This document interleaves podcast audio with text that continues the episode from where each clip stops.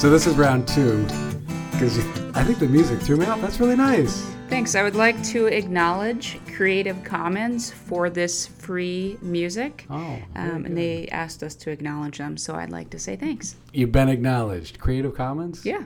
They're the new intro music for Our podcast. our podcast. This is the 17th of June, and this is the seventh edition of our sixth season. Is that right? Hi, I'm Erin. I'm Matt, and um, so Erin has highlighted this as the Soybean Pest Podcast.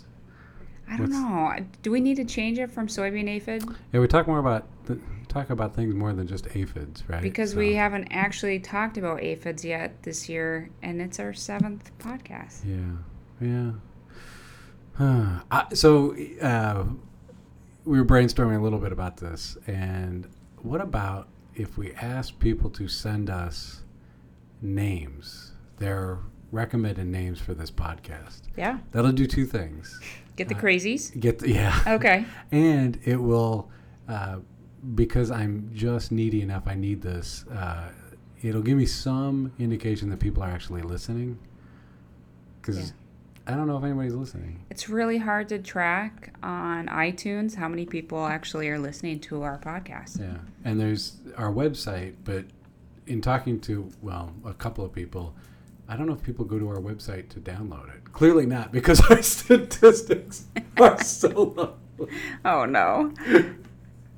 Show us some love out there. What do you think of our podcast? Do we need to rename it or We, what? have- we know there are five of you out there who have downloaded this. Whether you're listening, we don't know. Um, all right, so for now, the Soybean Aphid podcast, but who knows? Could be the Soybean Pest podcast. Could just be the Pest podcast. Bill Crops podcast, Pest podcast kind of has a nice like pest podcast.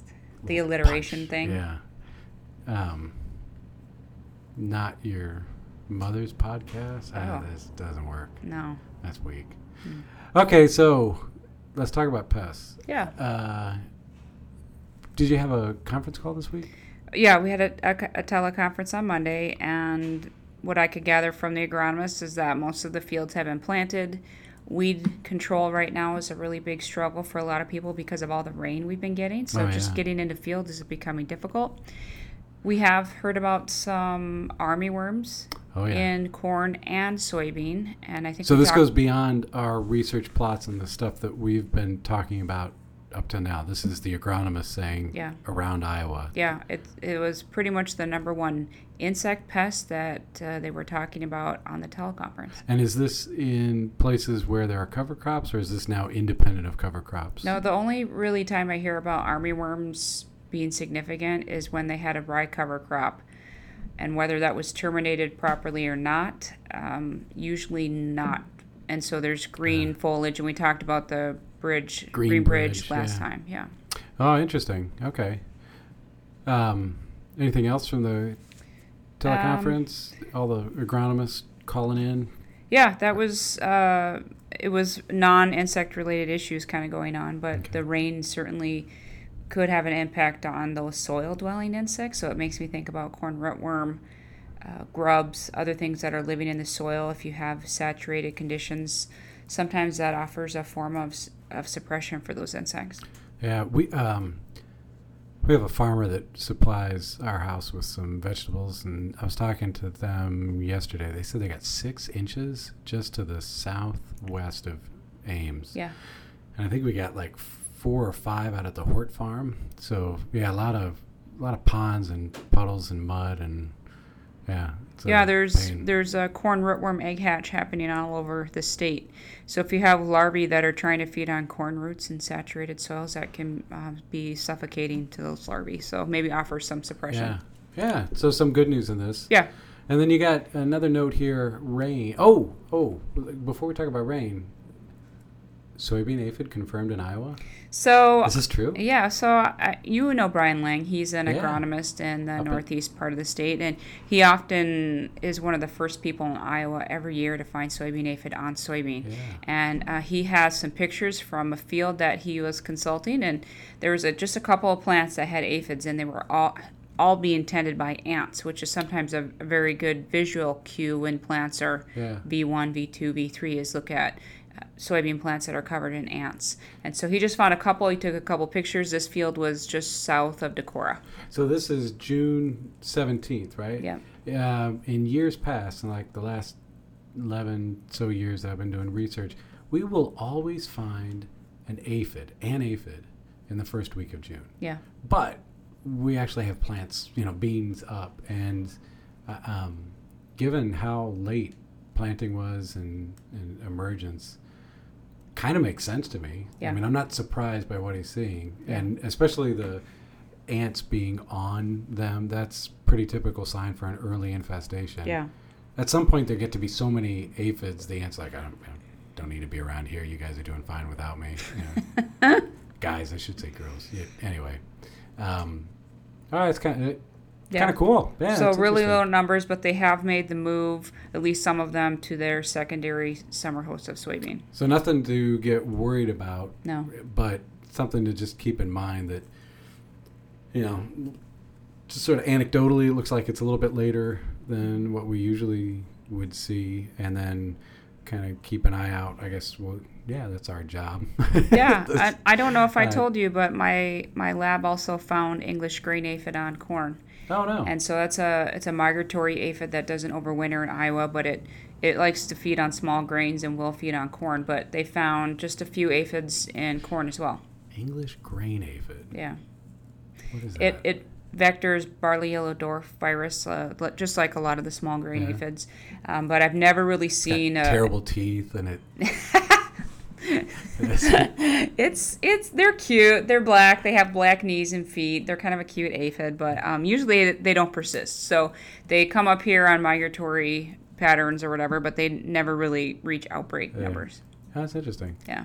Yeah, I've been seeing a lot of just aphids Yes. flying around there. These uh, woolly aphids are Mm-hmm. uh, this is a terrible thing to say about an aphid. Adorable, but they are. They're Yeah, uh, they're cute. Kind of gray. They've got the little tufts of uh, waxy cuticle, kind Mm-hmm. of white hair, and they just struggle to fly. Um, yeah. Yeah. and then yeah, in the in the evening, kind of dusk uh, hours, you see a lot of aphids just kind of flying around, looking to start that upward flight to get the what the gusts of wind that are going to blow them miles Long and miles distance away. movement, yeah. So, um, which is probably a sign of the first soybean aphids moving from buckthorn into soybeans, and I guess it just depends upon how well things go from here on out. Whether we're going to see substantial migration into soybeans later in the season that'll produce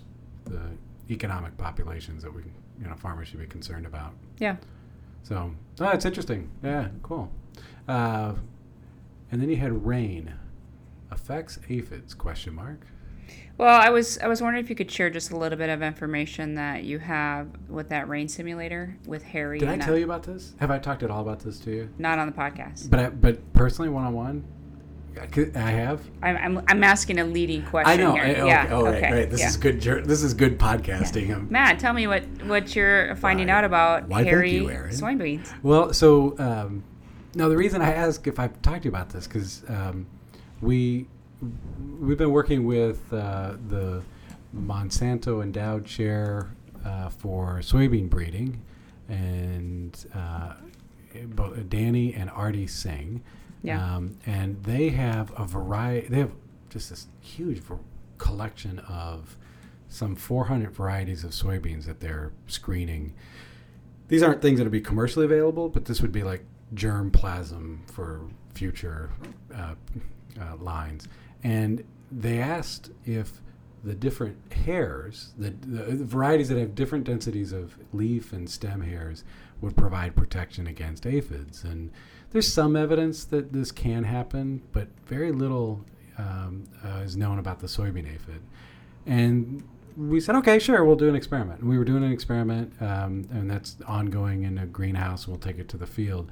But in uh, watering the plants, one of the students noticed that the varieties that were hairless, they're called glabrous, boy, the aphids just flew off when they watered them. Whereas the hairy ones, they seem to stay on. So, working with Matt Helmers and his uh, uh, I think he's a technician, a supervisor, Carl. Um, we used the rainfall simulator here at Iowa State University. And this is, I was wondering if I did I tell you about this part? I did a little bit. Uh, so we got it to work, um, and we put plants uh, with aphids underneath the rainfall simulator. We had our different varieties, those without hair, those with hair, and we simulated a 10 minute rain event that produced two inches of rain. You're making big eyes at that.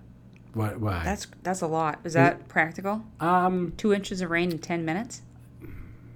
I, I don't know. Yeah, I don't know. I mean, the I, I think so. Our thinking was, you know, you could you know do a little bit of rain, but it's probably not going to have that big of an impact, Yeah. right? And heavy rain events Yeah. are not uncommon. How, right? how tall were the soybeans? Uh, so these would have been V3, so they'd be about six inches. So what was interesting is, oh, maybe more than six, maybe like eight. But anyway, um, plants did fine. So they weren't like smashed to the ground. No, no, no. So it wasn't, you know, that amount of rain. It sounds like two inches sounds like a lot. Well, just in that short amount of time. Maybe it was thirty minutes. oh, now you got me all up in my head. Anyway, we have this written down. But the point is, um, it wasn't a trivial amount of rain. Yeah. It was a, a pretty heavy rain Yeah. event. Not unlike what could happen. Not common, but not impossible. And the thought was that, and I get this from farmers. You get this from farmers too. don't you? Hey, if it rains a lot, does that Yeah. knock the aphids down? Yeah. And you would say, Maybe some of them, but probably not significant. yeah. Um, but most soybeans have hairs on them, right? So maybe that's offering some protection. And so that's what we were thinking. Well, what we found was really interesting. Um, about 90% of the aphids on the hairy varieties stayed. We lost about 10%. Um, we had two hairless varieties. One lost about 20%.